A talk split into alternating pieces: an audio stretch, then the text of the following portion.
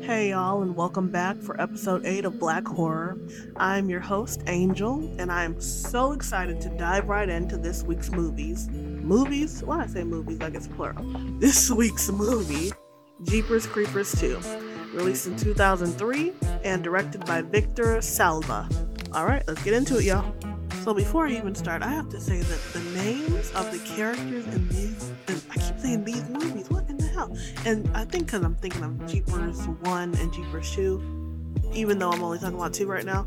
Either way, the name of the characters in this movie, who thought of this shit? Like, I always pull up the cast list whenever I do, you know, a recording, just because I'm horrible with names.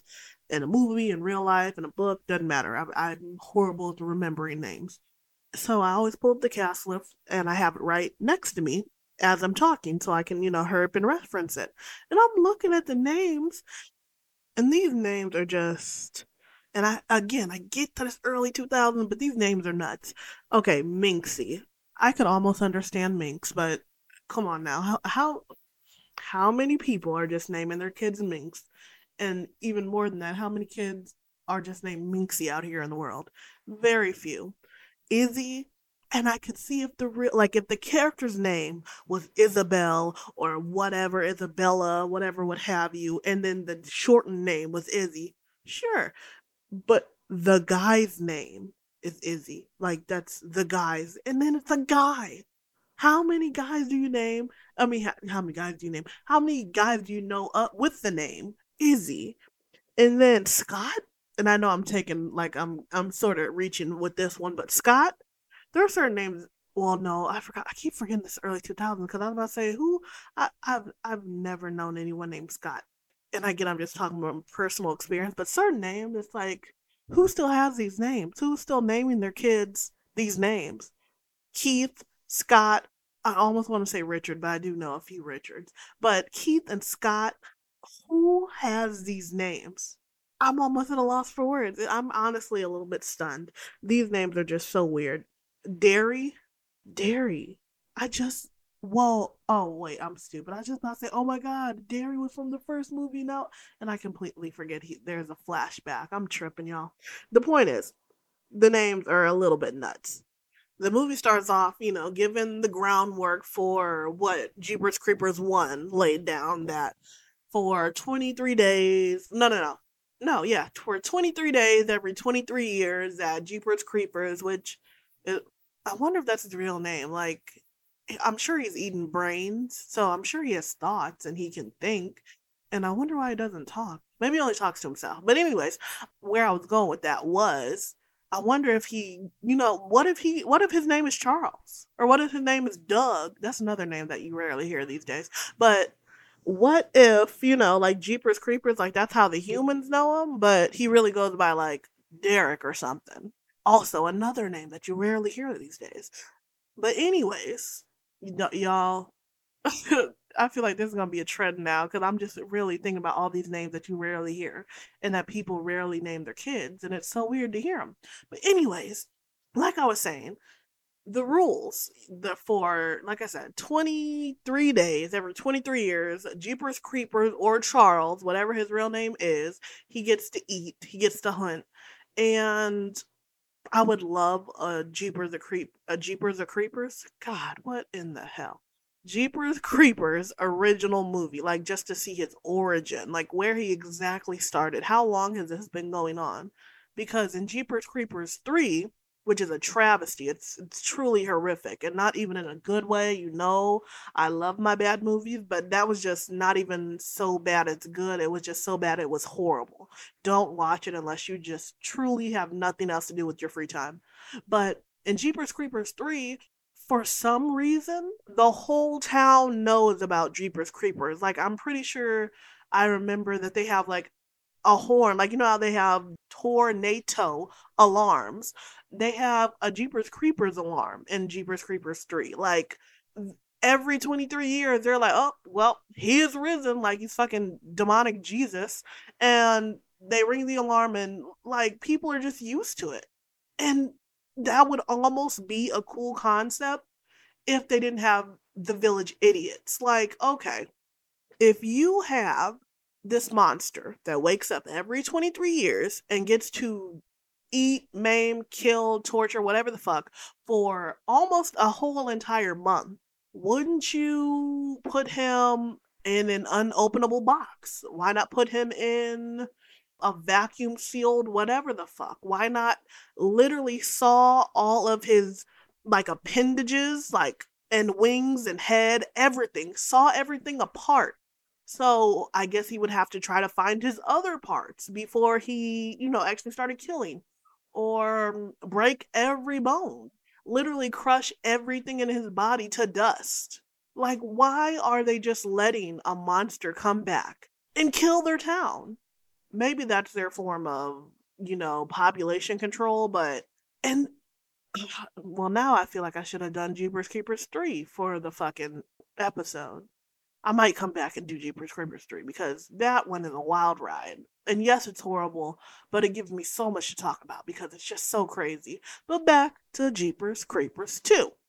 They lay down the groundwork, they tell us the rules, and we see that this little boy named Jackie, he's up in a field, looks like a cornfield. He's up putting up the scarecrows, wiring them up, and it looks like his whole family, which consists of him, his brother Jackie, and his dad, are getting ready for their first big harvest.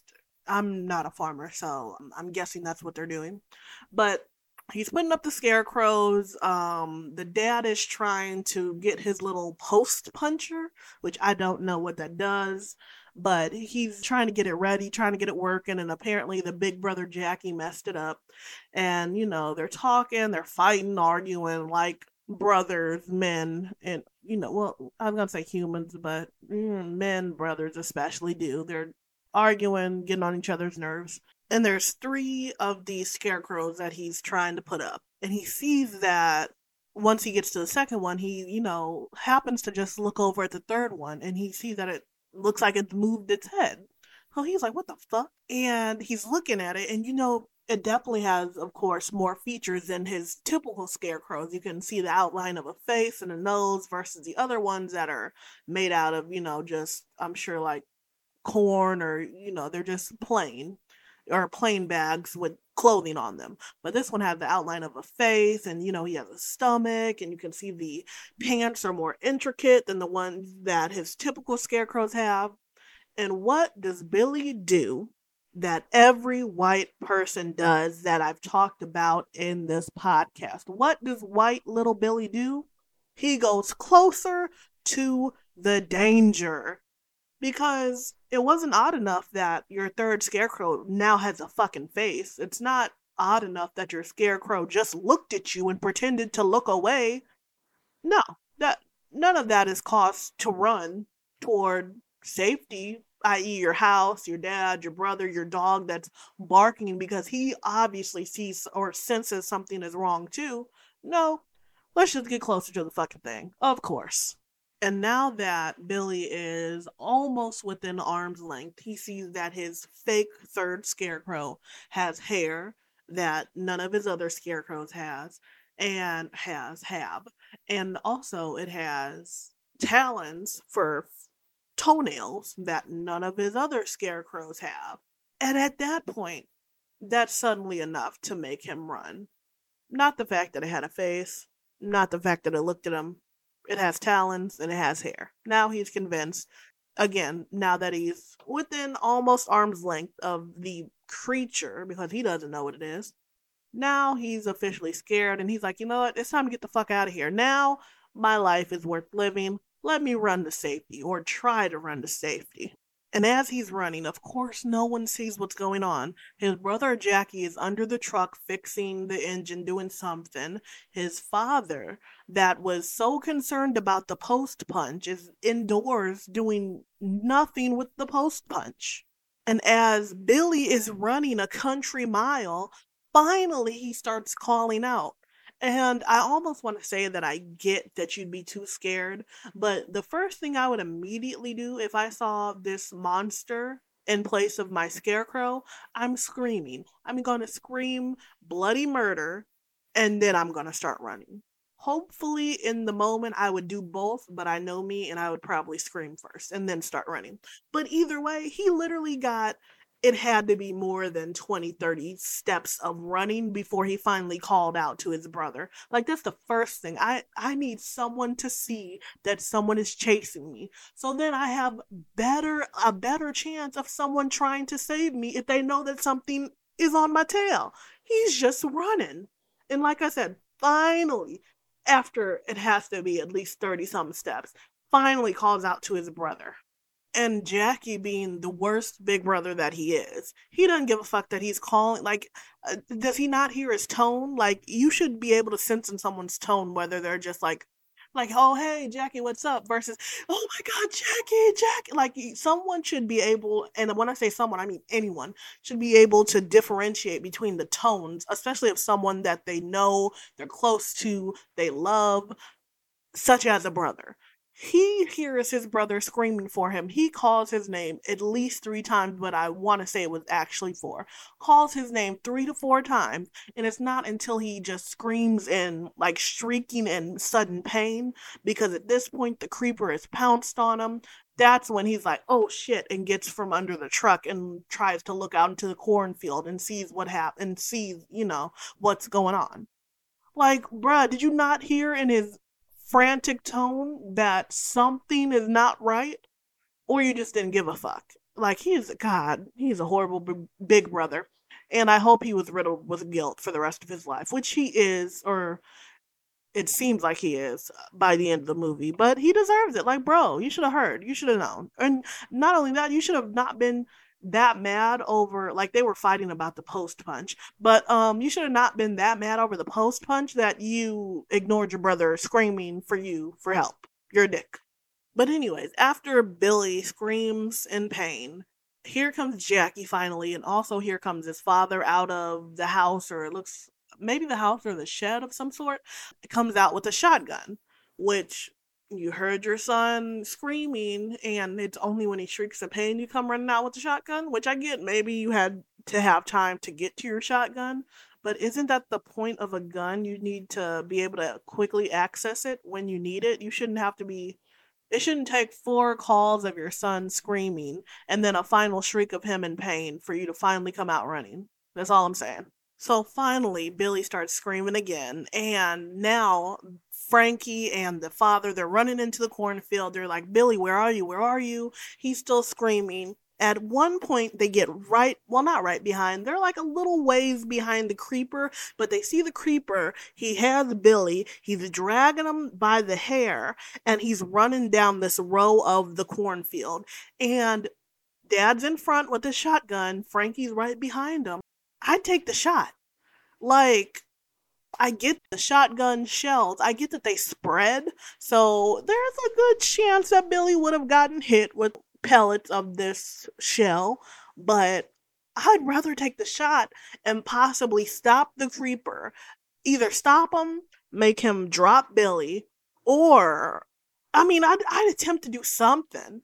Because, I mean, even if, okay, worst case scenario, you shoot Billy. At least he doesn't get tortured and eaten to death by the creeper.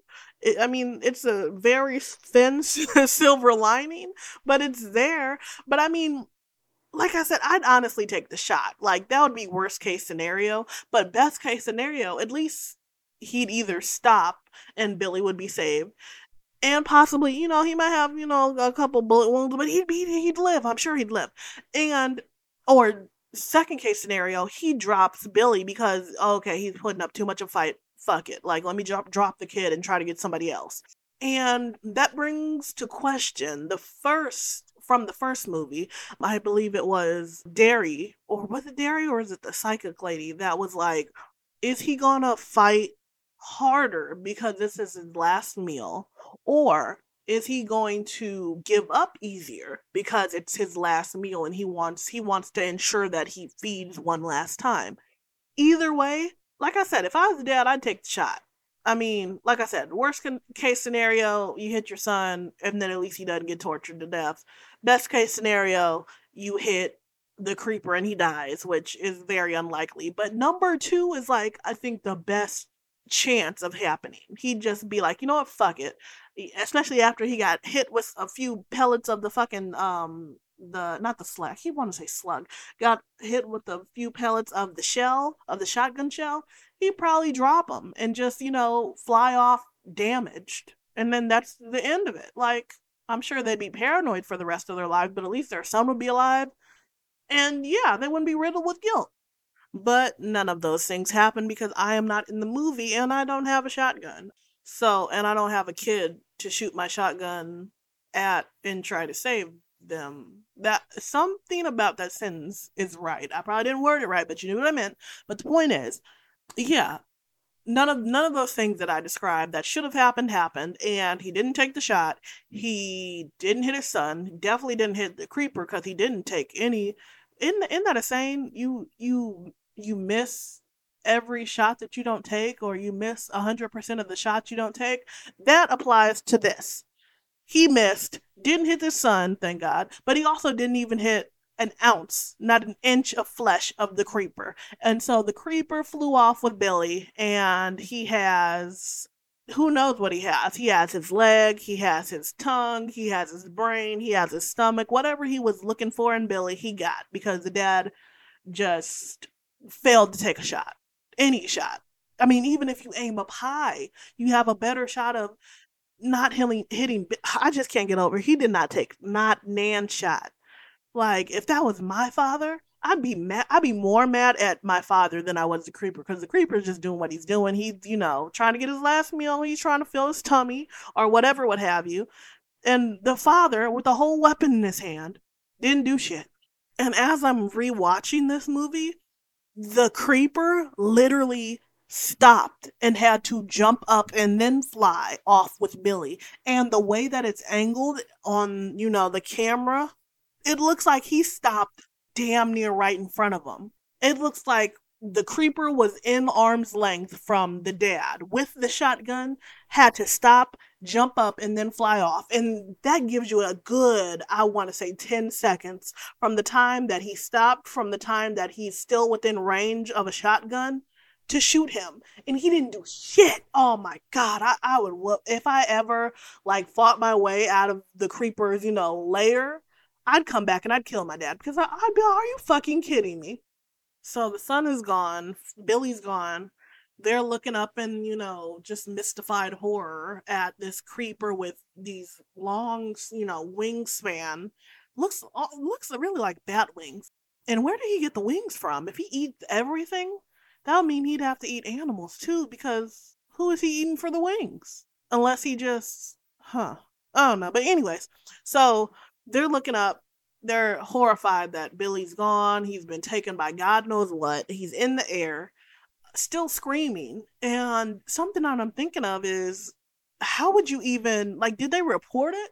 Like, if you go to the cops and report that your son has been taken by this flying monster, one of two things would happen. They would think you're crazy and you'd be put in an in an asylum. That in an in an asylum. Like, you have to say that very slowly. But either way, you'd be put in an asylum, or they would think that you're some sort of child murderer and they're you're trying to cover it up with some cockamamie story, and you'd be put in a jail cell.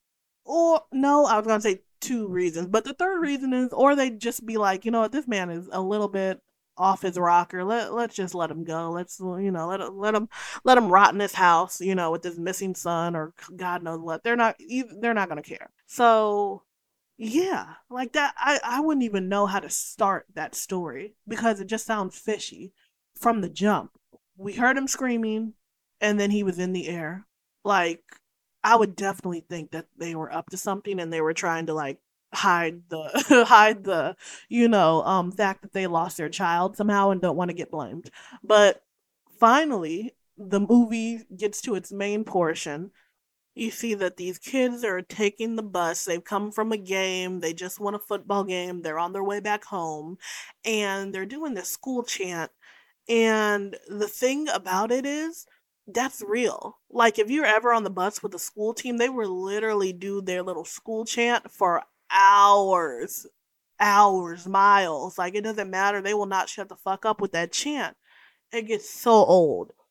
And like, don't y'all don't don't y'all want to talk? Don't you want to converse? Shit, don't you want to sleep? You just had all this this running around. You're tired. No, they'll do the cheer the whole way through till they're back home. Shit, they might even do it at home. It's horrible.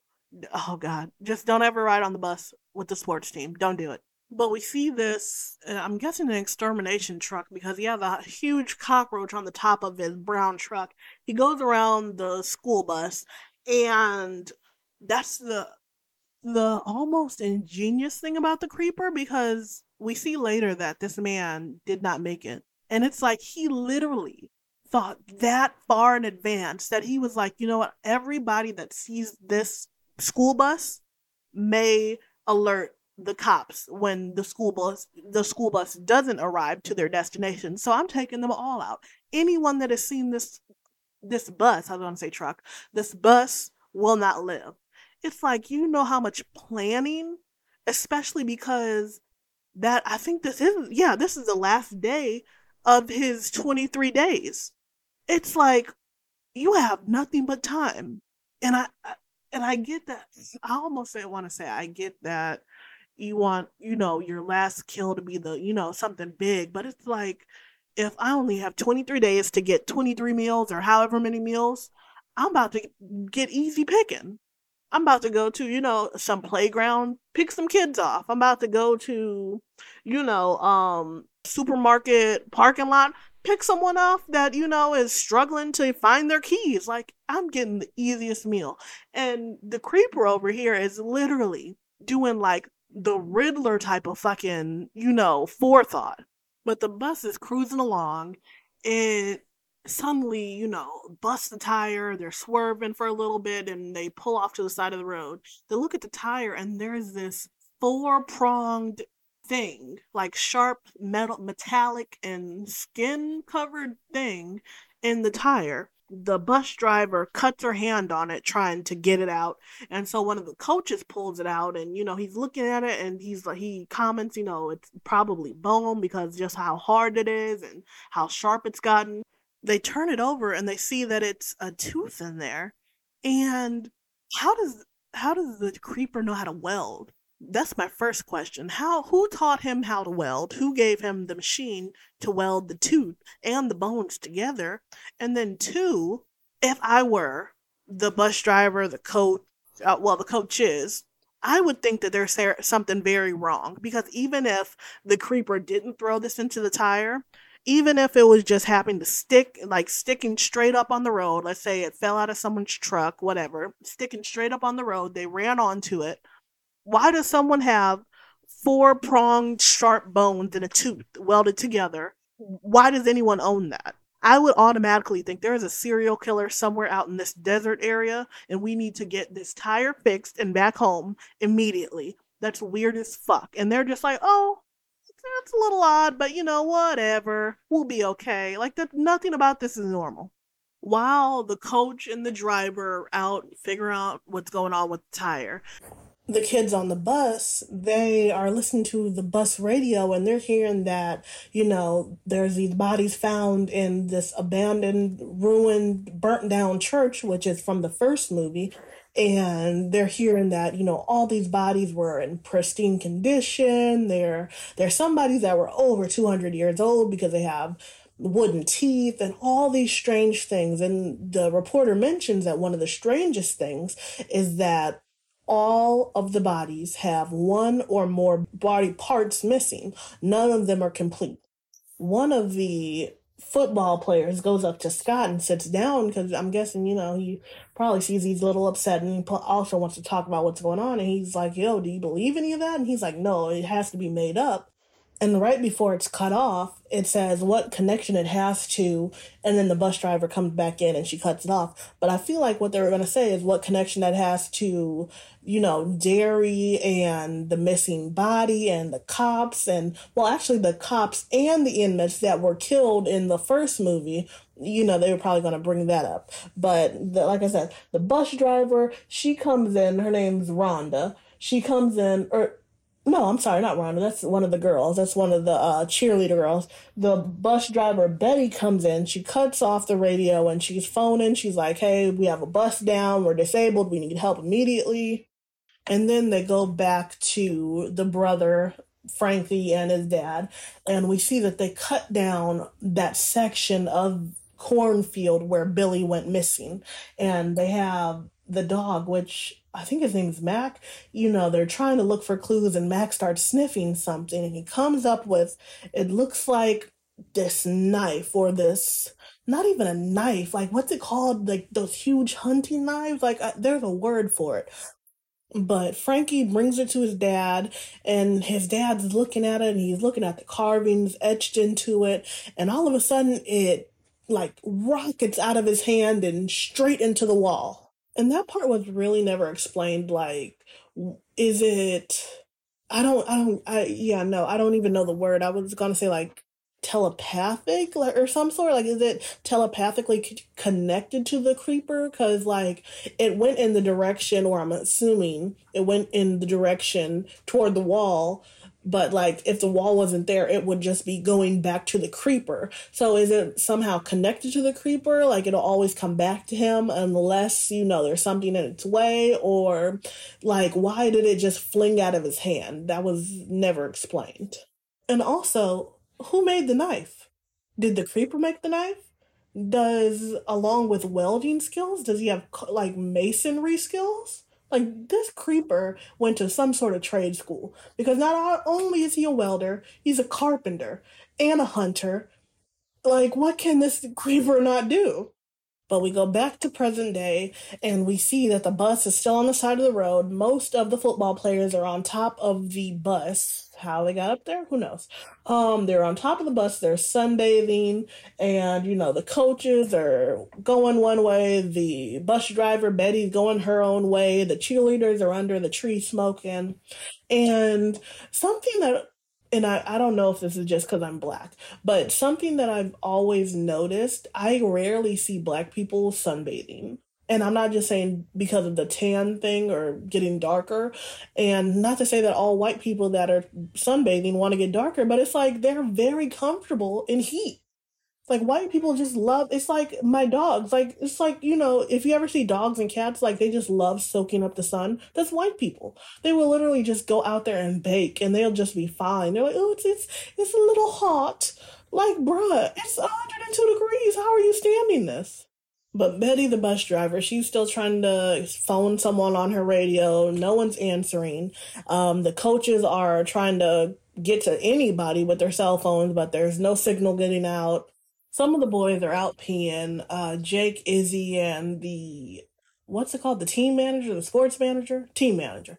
And Jake, the football player, is upset with Izzy, the writer. He's like the school writer, because I guess he's not getting enough mention in the paper. So, you know, he's bringing up the fact that a lot of people are questioning if he's gay, and that if he had a crush on the one that he is writing most about, which happens to be the black player, Dante.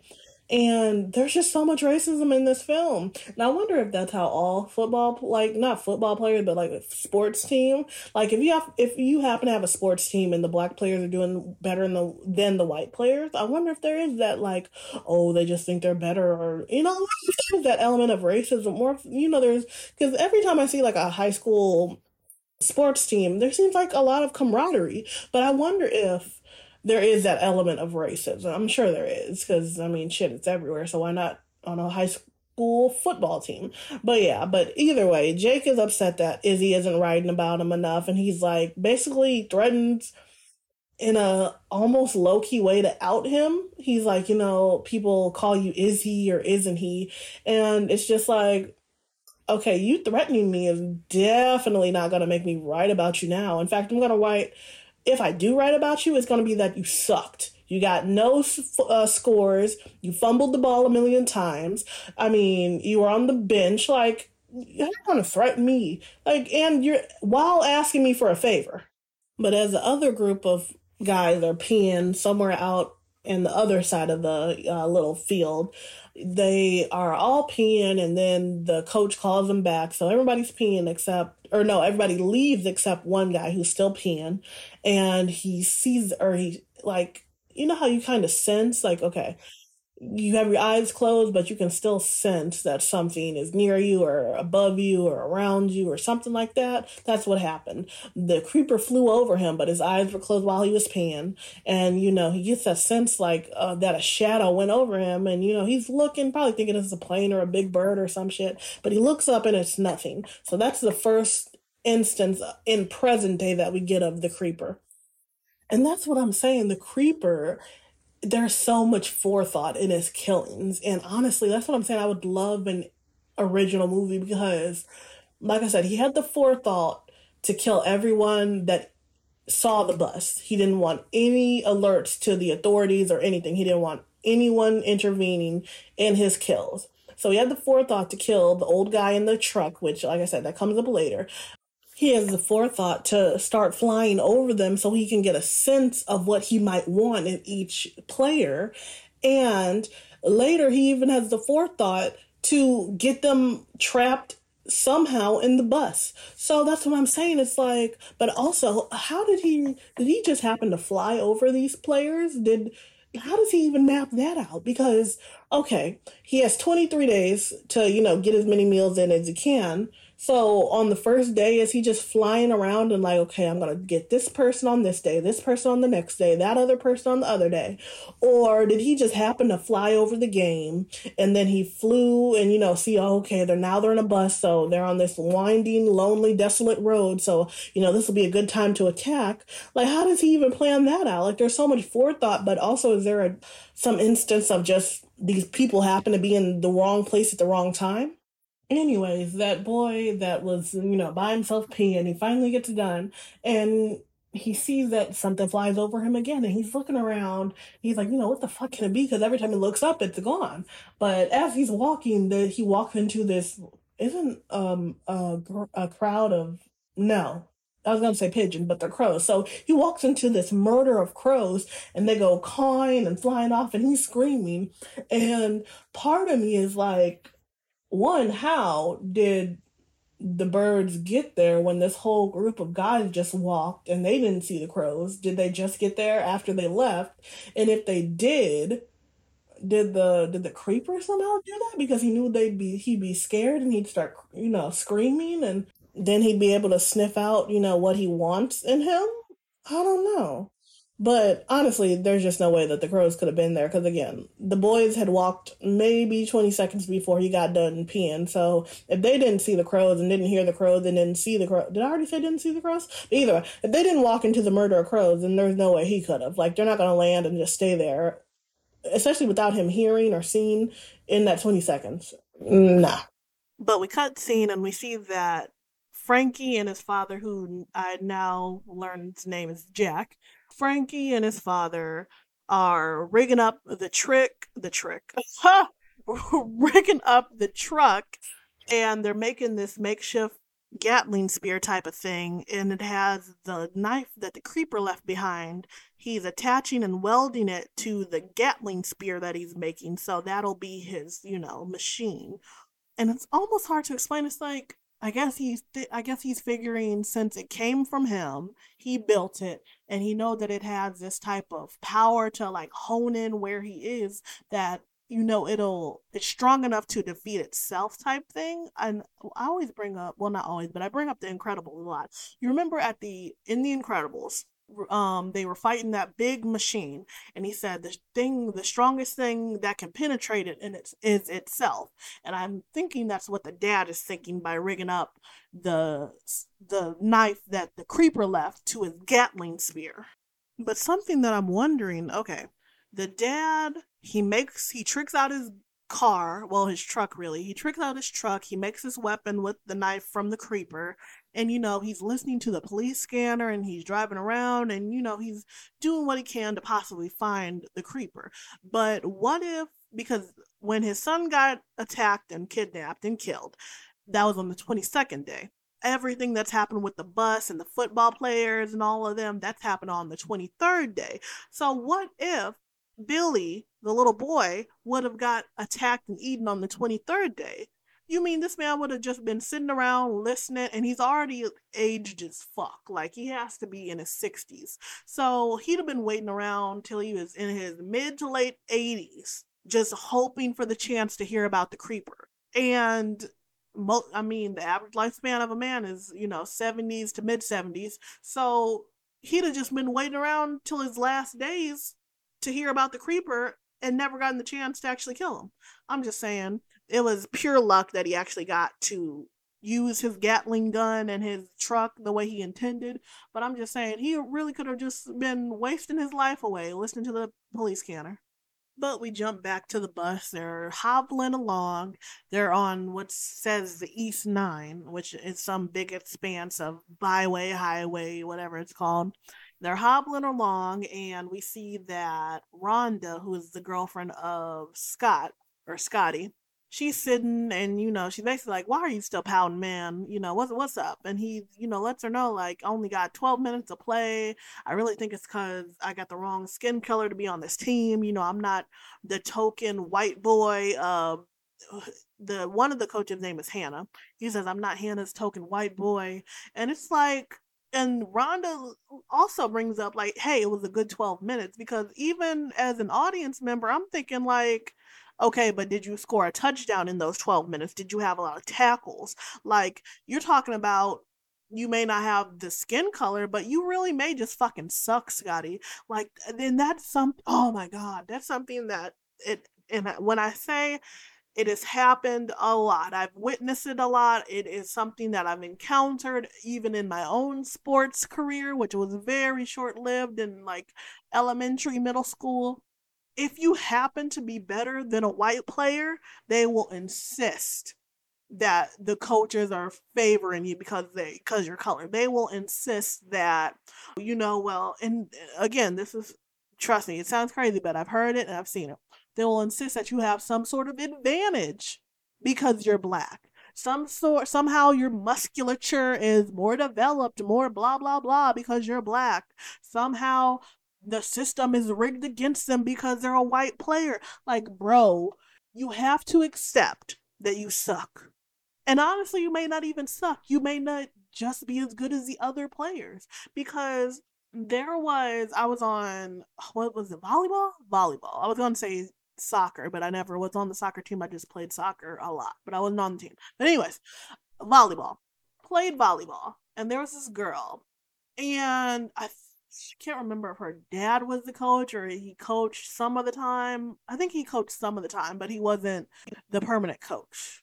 God, this was in elementary school. So, oh God, I'm trying to remember. But the point is, old girl had it out for me. She hated, and she came from another school. It's like, first of all, you don't even got to be here. Just because your team doesn't have a volleyball, you know, um, team, why don't you go play something else? Like, you over here worried about me.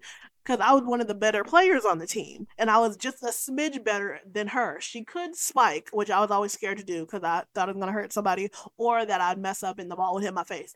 But she could spike, which we weren't supposed to do. But every once in a while, we do it. But anyways, old girl was better at spiking. But as far as passing, as far as what's it called, serving, I was better. And a lot of, like I said, a lot of the time, you, and especially elementary volleyball, we didn't, we couldn't spike. So she didn't have a chance to show off what she was better at than me. And old girl always had an issue with me. I remember her fucking name. I remember her face. I remember that big ass forehead. Oh my God, I hate that bitch. Me and her eventually got in a fight on the bus. And I got, uh, oh my God, and I'm the one that got in trouble, even though she started it. But anyways, all I'm saying is some of you white folks, you got to get over it. You may have a black person that's better than you. You may have a Chinese person that's better than you. You may have a Mexican person that's better than you. It may be another white person that's better than you. Just get over it. All you can do is your best. And sometimes you'll be the best. Sometimes you'll be the second best. Sometimes you may be the last best. But shit, you're good enough to be on the team. You're good enough to play the sport. Just have fun. Play the sport. You win some, you lose some. That's all I got to say. Is that's all I got to say. But tangent aside, Scotty is still crying and bitching because he only got twelve minutes. And Rhonda again points out that the coach probably just wanted everyone to have a chance because it's the championship. And he's like, well, everybody isn't the reason we got to the championship. I'm the reason we got to the championship. And that may be true. But guess what? Now that we're here, everyone deserves to play. Like, again, she said he had a great twelve minutes. He could have had hella tackles. He could have scored, I don't know how many fucking touchdowns. I was about to say tackles. Y'all don't watch football. But the point is, He could have scored a hell of touchdowns. He could have made, I don't know how many tackles, but just because he wasn't the majority one on the play field, play field, field, on the field, either way, because he wasn't the majority one on the field for the majority length of time, he's bitching. And one of the black players, DeAndre, overhears them, and he's giving him the side eye like, bruh, get the fuck over it. Like, one, it's already done. Two, we won the game. So, three, shut the fuck up. But he is all, Scotty is all up in his feeling. He's like, yo, what are you looking at? And DeAndre just looks away, which he's better than me because I'd be like, ooh, I don't even know what I do. Just, oh, bless, because, bruh, you're bitching, but you played good and we won. So, I don't really, why are you upset? But while Scotty's having his little temper tantrum, we see that Minxie, one of the cheerleaders on the bus, is falling asleep. She's having a dream. She sees uh, Darry from the last movie. He's She can't hear him, but she sees him pointing. He keeps yelling something, and it looks like he's yelling, turn back, turn back. But again, she can't hear him. And he's pointing. At first, he starts off slow, and then, you know, as the bus keeps going, he's getting more frantic, like, hurry up, turn back now. Or that's what it looks like. He's saying, I don't read lips. But, and then it hurry up and turns to Billy. And you see Billy has blood all over him. And he's saying the same thing, turn back. He's pointing the other way.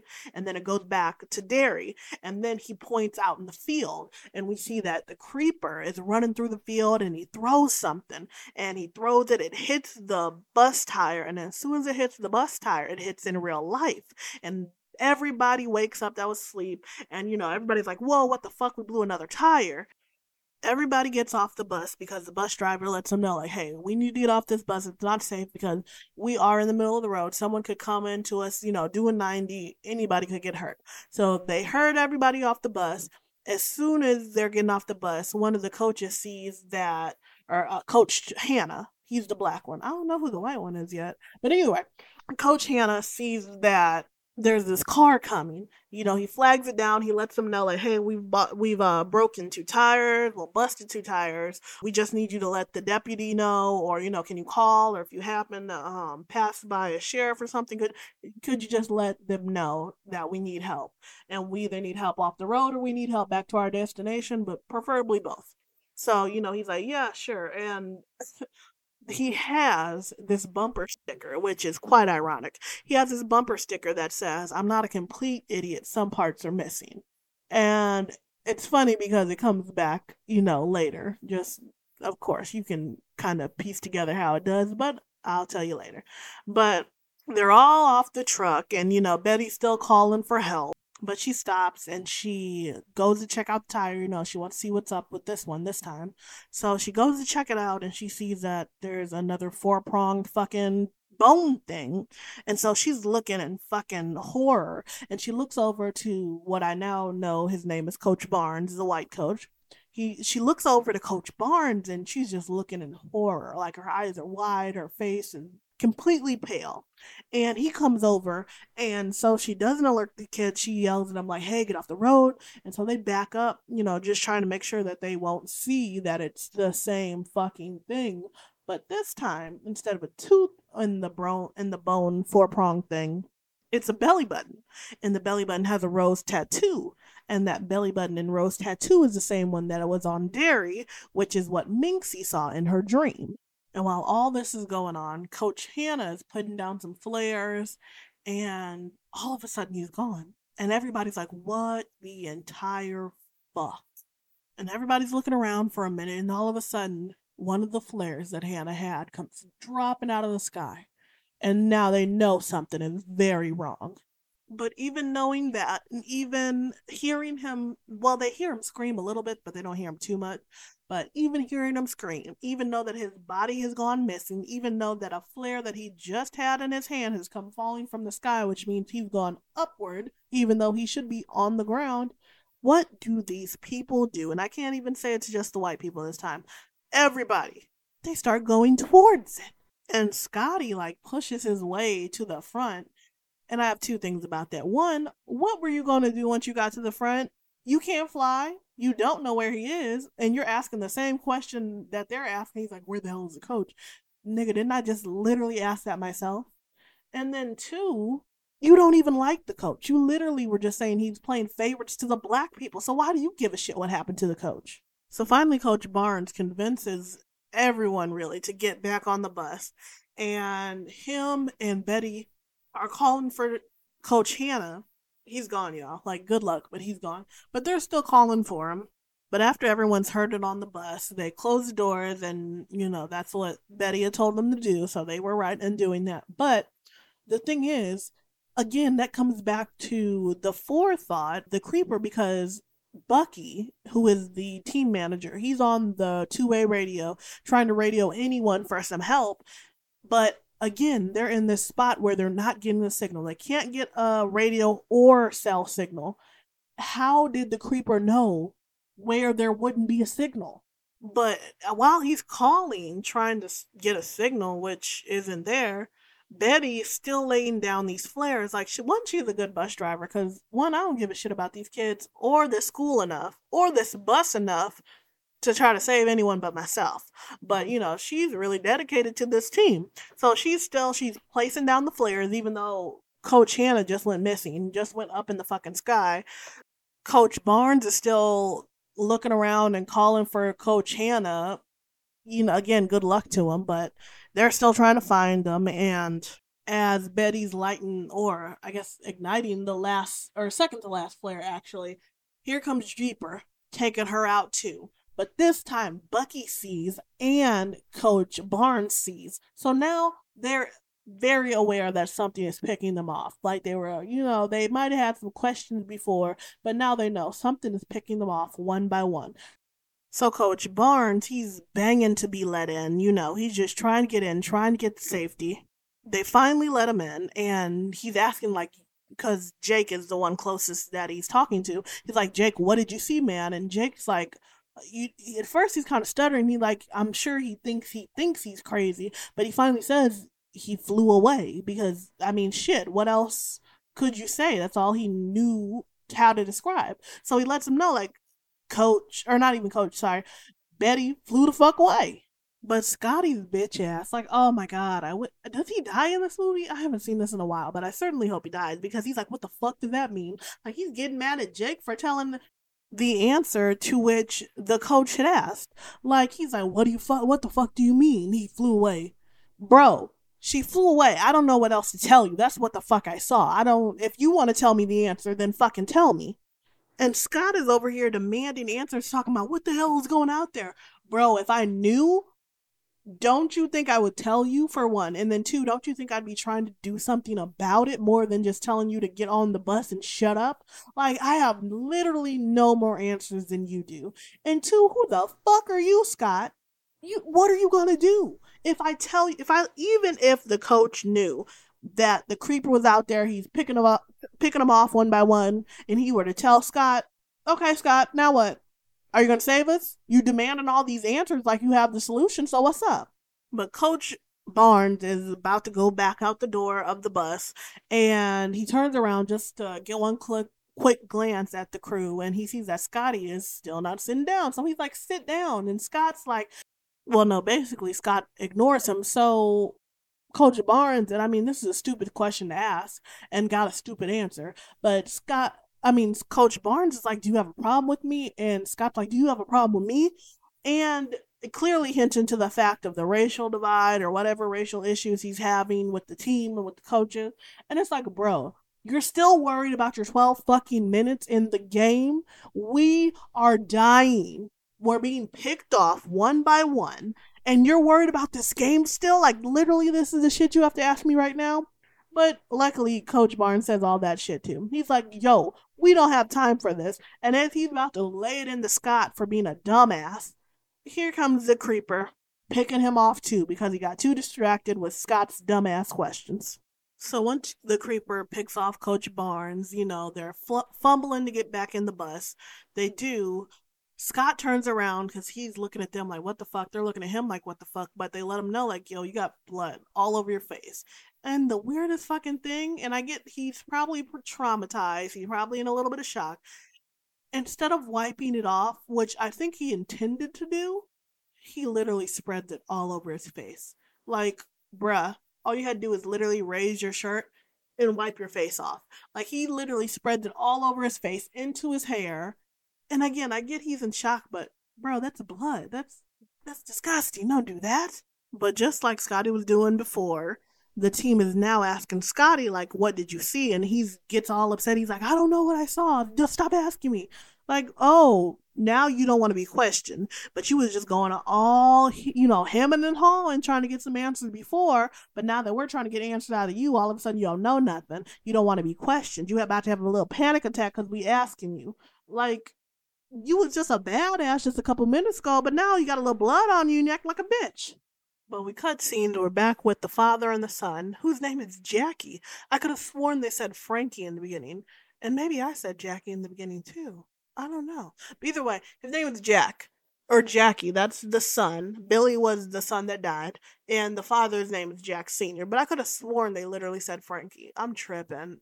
And I'm not even going to go back and correct this because that's way too much editing. So the point is, we know who everyone is now. Jack Senior, Jackie Junior, Billy's already dead.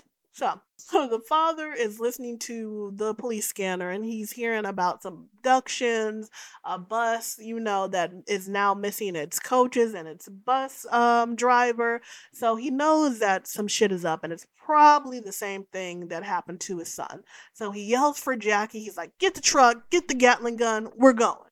So we cut scenes, we're back at the bus. We And Scott gets his cockamamie, dumbass idea to run off the bus and onto the field and into a farm that is not even within sight because it's a little bit over the ledge of a hill. But he can see that there's like some farming equipment out there. So he's assuming that the farm is near. But either way, everybody's like, that's not the right call. And they everybody starts arguing. And basically what happens is, he assaults Izzy because he thinks that Izzy might come on to him. And Izzy basically lets him know, like, bro, gay or not, you're not my type with your ugly ass. And he gets upset about that. And then DeAndre, one of the black football players, tries to calm him down. And he's like, you better get that hand off me. And DeAndre rightfully is like, bro, if you want to call me a nigger, call me a nigger so I can kill you right now. Like, I see you thinking it. I know you want to say it. And Scott starts quivering his lips like, and it really looks like he's looking like, or thinking like, okay, should I say it or should I not say it? Like, I know I'm mad enough and maybe I can get away with it because it's in the heat of the moment. Like, he really looks like he's about to say it. And DeAndre's like, bro, if you're going to say it, say it because I literally will kill you right the fuck now if that's what you want. But Rhonda, Scotty's girlfriend, which your boyfriend's a whole racist. It's time to dump him, or you're by association a racist too. But anyways, she breaks it up. She's like, yo, this is not the time. We don't need to be fighting about this bullshit. But honestly, and I know they're in a life or death situation, I would still smack the fuck out of him anyways. Like, just for thinking the word nigga, I'm beating your ass. But while Rhonda breaks up the fight, they see that Minxie is looking at something. And then they look at what she's looking at. And they see that she sees that the creeper has been listening, and not only listening, sniffing them this entire fucking time. So now the creeper is emboldened because they're creeped the fuck out, rightfully so, and scared as fuck. Not even creeped out, just scared the fuck out of their wits. And he's sniffing. He goes to the window for a little bit and sniffs, and then he goes to the back window where he can see everybody. And so now they're shining a light on him, and they get a good look at him. And he's, again, sniffing. He's sniffing out and sees who he wants to eat and, you know, what he wants from him. And in a scene that I think is hilarious, they all basically start pointing at themselves because he's looking at certain people and they'll point to themselves and he'll either nod or he'll like flick like, no, not you, the person behind you, or, you know, not you, or not you, but ooh, yeah. And so they get to DeAndre and, you know, he's gives a smile, and a very big smile, but then they get to Scotty and he goes crazy. He starts shaking the bus. He's like, oh, I want this white racist motherfucker. Like, I want, and the and that's the funny thing, like, And I find it very true. Uh, and I think everybody does. Like, the people that talk the most shit, that, you know, puff up their chest the most, are always the scariest ones. And that's why he wants Scotty so bad, because you doing all this shit, talking about black people, talking about, you know, uh, you'll, you know, you better get that hand off me, and, you know, trying to go after the gay one and this and the third. And you're the scariest one, and he knows it. And he, as soon as, you know, he starts shaking the bus and, you know, he wants to get at Scotty, he's like, get that light off of him. Like, oh, you want to get rid of the evidence. You you want us to not know that he he may want us, but he needs your ass. Like, he, he wants you bad. And so eventually the creeper flies away, and Minxie takes it upon herself to pass the fuck out, and her eyes are flicking back and forth, and she has another premonition. And the premonition just lets her know what we as the audience already know, that every twenty-three years for twenty-three days, the creeper gets to eat people.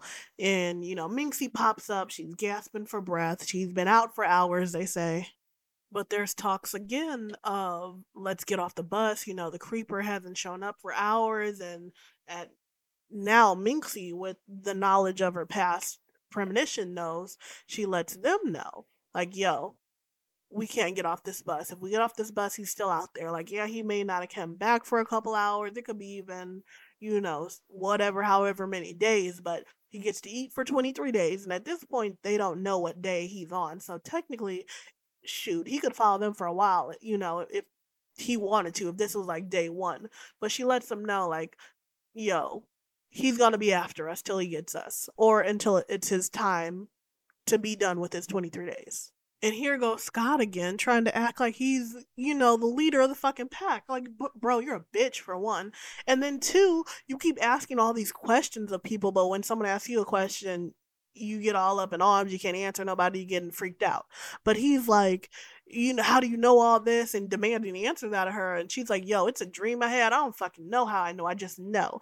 And that's apparently not good enough for Scott, but she... rightfully so, is like, yo, if you want to explain this to me, then do that, but if not, I'm telling you what I know. And also, there must have been some deleted footage, because she's saying a lot of stuff that wasn't in the dream. But yeah, so after Minx explains all that, we cut back to Jack and Jack Junior, Jackie, and they're in the truck, they're riding, trying to get to the bus, and they see that the guy with the car sticker about being a complete idiot, they see his car is torn up, it's smashed into a tree, there's no one there. And, you know, now we come full circle into why the car sticker made sense. But, you know, we see that again, he's having the forethought. He's taken out the guy with the roach truck, he took out the guy with the bumper bumper sticker, I said car sticker, um took out the guy with the bumper sticker. The only thing he wasn't anticipating was Jack and Jackie coming to the rescue. So while the dad is looking at the truck, or looking at the car really, and, you know, sees that it's been peeled back, and it looks like someone was, had to have like some very sharp claws, as Creeper does, just looking at how precisely he not only attacked but decimated these people. And it looks, you know, somewhat easy for this person. So you know that the creeper is, or he knows that the creeper is a formidable, you know, attacker. So while he's looking at the wreckage, somehow Bucky, the sports team manager, has gotten a hold of finally gotten a hold of someone, and that person happens to be Jackie Junior, who has a police radio also in their truck as well as in their house. So they hear them because they're finally within range. And, you know, he's letting them know, Bucky's letting them know, like, hey, we have an issue, we need help. If you're not the cops, send the cops. If you, either way, just get here, just please help us out. And they let them know, like, yo, we're gonna get there, we're gonna help you, but it's gonna take time because your signal doesn't sound very strong, but we're gonna be there, we're gonna help you. So they hang up. Jack and Jack Junior are headed toward the bus, and everybody on the bus is cheering. They're so happy. Bucky did it. He got hold of somebody. And of course, this is the time that the creeper wants to attack. He gets a hold of Bucky. He like flies down, gets a hold of Bucky through the ceiling. His, I mean, we see that his talons were sharp enough to cut through the roof of the car. So why not the bus? And that's literally what he did. he got a hold of Bucky's shoulders. He's pulling him or pulling him as best he can. And finally, someone finally uses the javelins that are on the bus and stabs the creeper. So they see the javelin. It's, you know, dangling from the ceiling. And eventually it goes up and they don't see it anymore, but they still hear the creeper on the roof. So they look up and they see that the creeper got stabbed in the head, but he can't pull it out. So what does he do? He has to tear off a good chunk of his of his cranium. He just rips it out. And I feel like if he just did a little bit more struggling, he could have pushed the pole through, honestly. So the creeper, again, having the forethought and the omnisciency of Jesus, it looks like, he flies up and comes down as hard as he can on the bus to where his wing is basically bisecting the bus. One group is on the front end and one, one group is on the back end. So they're like, yo, we all need to get to one side. So as they all start going under his wing, one of, and I believe it's Jake is his name. Yeah, Jake. Jake gets caught. Or no, it's not Jake. I forgot. No, he doesn't have a name. This um, this teammate is just named teammate in the little casting. But he's like, yo, his wing, it's, it's like a fucking piece of paper. It's so light. And he's lifting it up and, you know, getting cocky, which, of course, is what the creeper anticipated. So he wraps him up. They're trying to get him out of his wing and he can't. He They just see that his body's going up and up and up.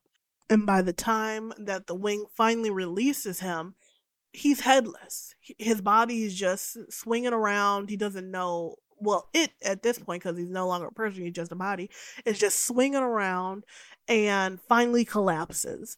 And they look up again, you know, they put their head through the little hole, well, the big hole now that's in the roof, and they see that he's absorbed the football player's head.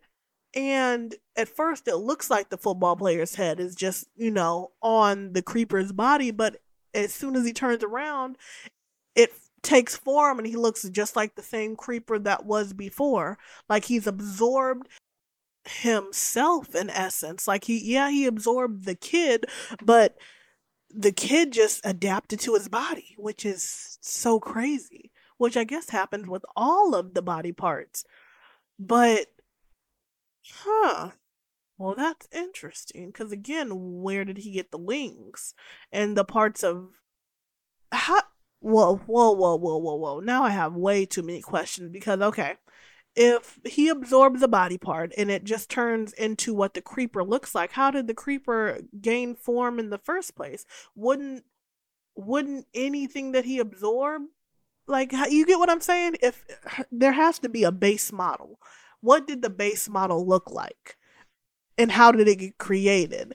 And why does everything he absorbs turn into himself? Or did, along the way, did it just start doing that? Like, did his body just start adapting and being able to do that? Or, like, when he, uh, you know, um, absorbed someone's eyes, did it take their eye color? If he absorbed somebody's arm, did it take, you know, their strength or the size of their arms? Like, because, again, if you absorb a child, it couldn't. I have way too many questions. Wow, this is this is getting a bit beyond me. But anyways, after Creeper gets his new head, he flies off again. And I guess this is a time when everybody, especially Scott, gets, you know, the idea that, yo, this shit is real. It's not a game. Like, our lives are for real, for real in jeopardy. And he takes it upon himself to try to get people to vote in this almost caste system. Everybody that the creeper picked out, he wants off the bus, and the people that, you know, the creeper didn't have any interest stay on the bus. But of course people are, per- are objecting, and also DeAndre lets him know, like Scotty, yeah, he might have picked me, but he also picked you. So we're in the same system, we're in the same, you know, level, we're in the same fucked upness, basically. If he's coming for you, he's coming for me, so don't try to put me out the bus if you're not going to put yourself out the bus. So mostly everybody gets off the bus when they start hearing Scott's bullshit, because they're like, okay, you want to keep this bus that's fucked up, the door's jammed open now, it was jammed closed, now it's jammed open, the back door doesn't open, and you got this gaping hole in the roof. Sure, if you want this bus, Scott, take it. And when he sees that most people are abandoning him because he's being a racist asshole, he's like, fuck, well, I guess I can't stay in this bus alone, especially because, yeah, he did want me. So he goes with them off the bus trying to get to the farm. And I'm like, uh, get your ass back on that bus. I would have pushed him back on that bus. But as they're walking off the bus, not running, mind you, walking off the bus and still arguing, then, of course, Jeeper, well, Creeper, he flies over them. He's about to take his pick. They all run back toward the bus. Like, you guys are wasting time. You're already off the bus. You might as well run toward the farm since you're off the bus. And rightfully so, the people that are on the bus don't open the door. Because, like, y'all, hey, I mean, y'all have made your choice. You got off the bus. Deuces. Hope you make it. So now they're running through the field. The first one the Creeper takes down is Jake. Then he almost takes down DeAndre, but he trips like on a rock and he falls and he isn't able to get him. So everybody's still running. And he, Scott goes right back to his being a dick. First, he's trying to, you know, get everybody's sympathy and, you know, be a team player again because they left him. And now as they're all running, he's like, everybody break off, break off, go away from me, get away from me. Like, first of all, if you're the one he wants, wouldn't it be smartest to have people around you because they could possibly be a decoy? But he's not thinking of that. He's just thinking about the fact that he don't want people around him because, I mean, honestly, I don't get his logic, but I mean, I guess in a panicked, in a panicked state, he's probably just thinking, I'll be better on my own, so get away from me, which is, again, stupid. Like, if you're if you're going to be an ass, at least be a smart ass. But he's doing all that, talking shit, and for some reason he slows down near a tree, puts his arm on the tree, and the Creeper takes his time to throw one of his knives at his arm and gets it stuck in the tree so he can't get out. And everybody comes to his rescue. Izzy, even though he just called, you know, he just got choked and accused of being gay and, you know, wanting everybody on the team, Izzy comes to the rescue. And then the girlfriend, Rhonda, who just broke up with him, comes to the rescue. And then DeAndre, who he, again, wanted to call a nigger and, you know, was saying the only reason he got play on the on the um field earlier is because he's black and this, that, and the third, comes to his rescue. Like, fuck that dude. I'd leave him right there. But, and that's what I hate about not only in movies, but in real life. Like, whenever there's a racist person or just a person that's not good, Black people always feel like they got to come to the rescue. Because I feel like our thinking is, oh, if, you know, if we don't come to the rescue or if we don't help them, we're just as bad as them. But fuck that. Shit, you, people always already see Black people as the enemy, so might as well. Like, I'm just saying, I hate that. That's one thing I don't like about Black people, and I love my people, but I hate that about Black people. We always try to help people that never want to help us just because we want to do the right thing. Ugh. Anyways, but they end up getting Scott Scotty's arm free, and the Creeper still gets him. Thank God, it's about damn time. And he drags him off screaming and yelling, and I hope he killed him nice and slow because he deserved it. Scotty was a dick. And now we see that Bucky made his way back to the bus. He said that there was no farm and he must have run at least ten miles. And see, that's what they get for listening to Scott. Ran all over the fucking valley. All there was was some farm equipment and no farm. I'd have beat Scott's ass if he wasn't already dead. But Bucky's back on the bus, and two of the teammates, well, one of the teammates and one of the cheerleaders is on the bus, and they're like, yo, you know, I'm glad you're alive, but at the same time, the Creeper's after you, so please back the fuck up or get off the bus. Preferably both. And Creeper takes his time to, again, tack Bucky. Like, he's really got out for this guy. And here comes my boy Jack and Jack Junior to the rescue. Creeper gets spiked or gattled. Is that what you get with the Gatling gun? You get gattled? I don't know. But either way, he gets fucked up with his weapon, with Jack Senior's weapon. And the dad's cheering. He got a good shot to the chest. Creeper can't get the little spear out. and everybody's thinking like, yes, like, woo, we got him. But they're starting to realize the creeper is a lot stronger than they thought. He, though he can't get the spear out of his chest, he starts literally dragging the truck. And mind you, the truck is right behind the school bus at this point. So he's dragging it, dragging it, dragging it until it's stuck behind the bus. Finally, the dad gets a good grip and he's able to start roping back in the Gatling gun, but or the Gatling spear, but he realizes that the creeper got it out and now the spear is flying right towards them.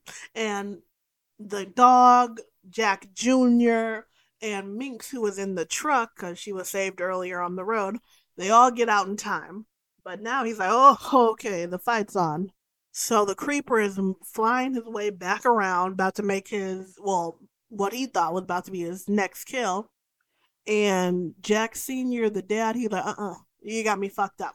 You got my son, you might have got some of these kids, but you're not going to get the rest. So he's loading up the second spear and shoots it right at him again. And he, this time it hits him good. He goes down. The creeper is down for the first time in the whole movie.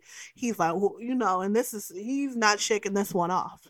But though he was down, though, you know, he got a good shot in and it's stuck in him again. Jeepers back up. He's in the air. But this time he knocks over the bus. Knocks over, well, not even knocks over. He like takes the truck that the Gatling gun is attached to in the air.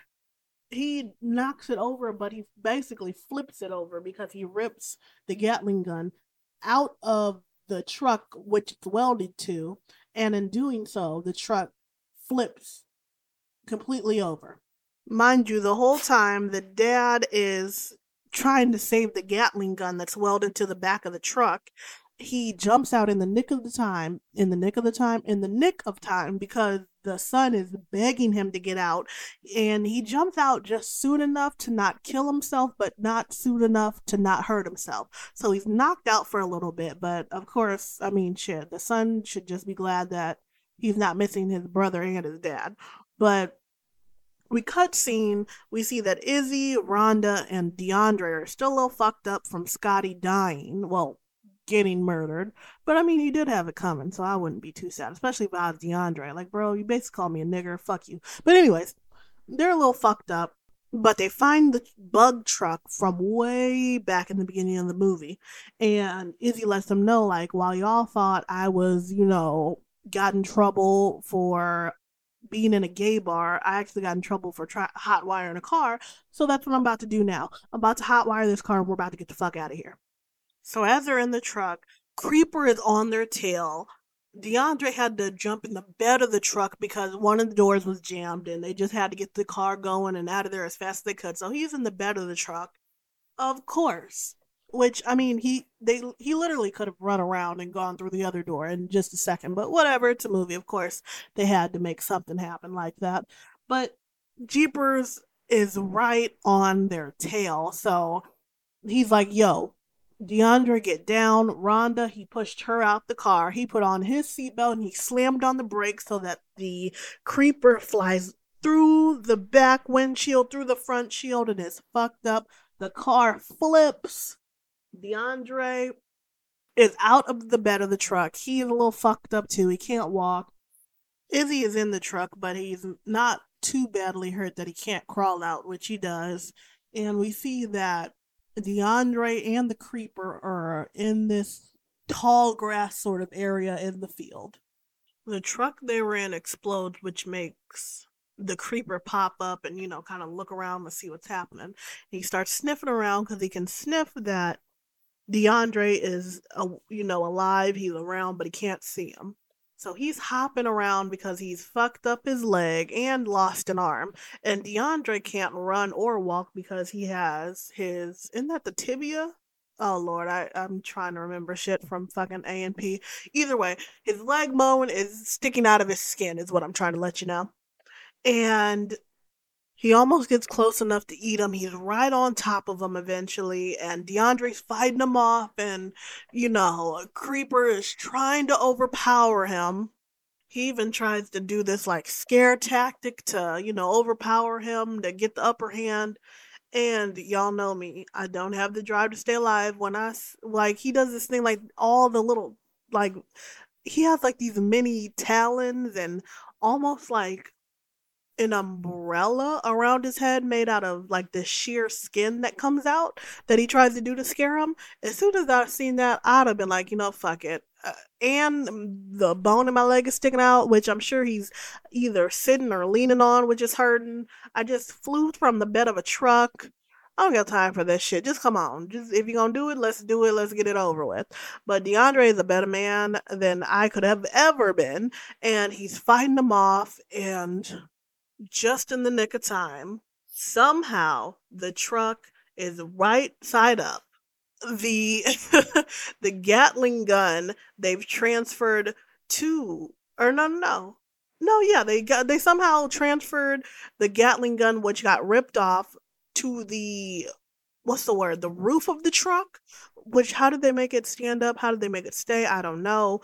But as soon as Creeper is about to overpower DeAndre, Frank Senior gaddles, and I don't care if that's not a word, it's a word today, he gaddles the Creeper right through the eyes this time. So there's no nothing. It's not in the chest. He can't pull it out. We see head wounds might be his biggest weakness, because earlier the javelin he couldn't take out either.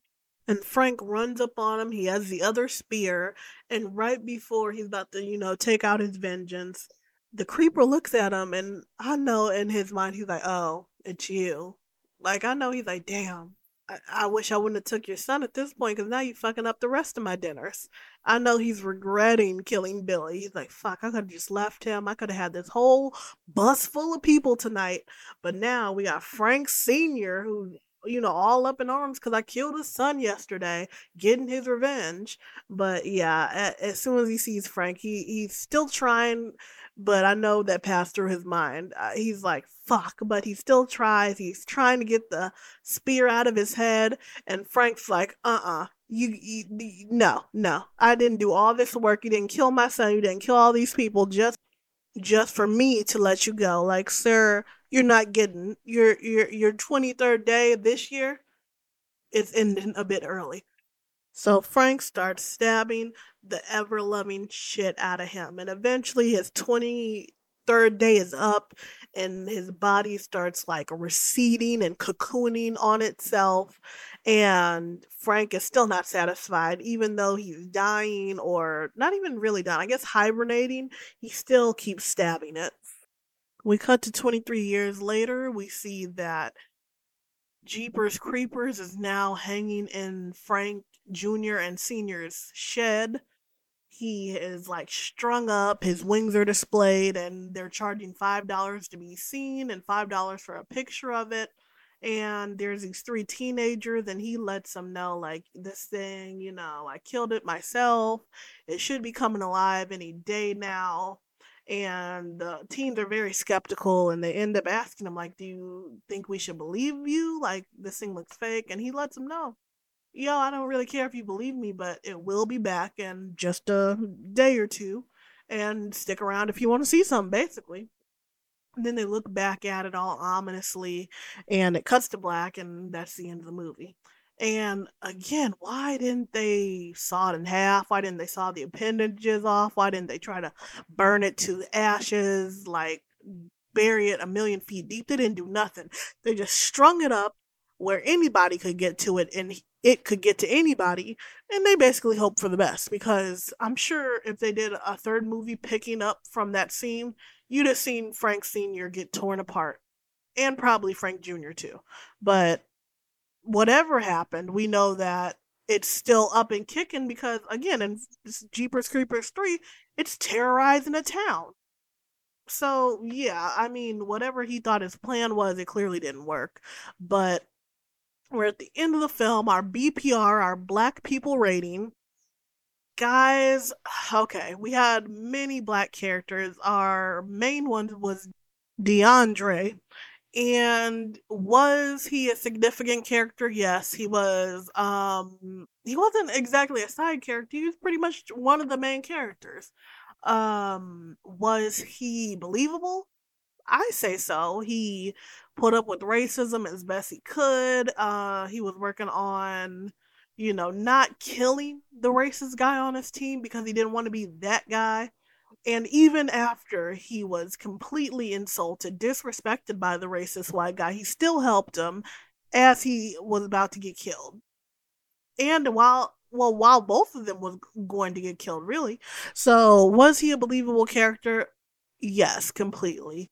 And did he live? Yes.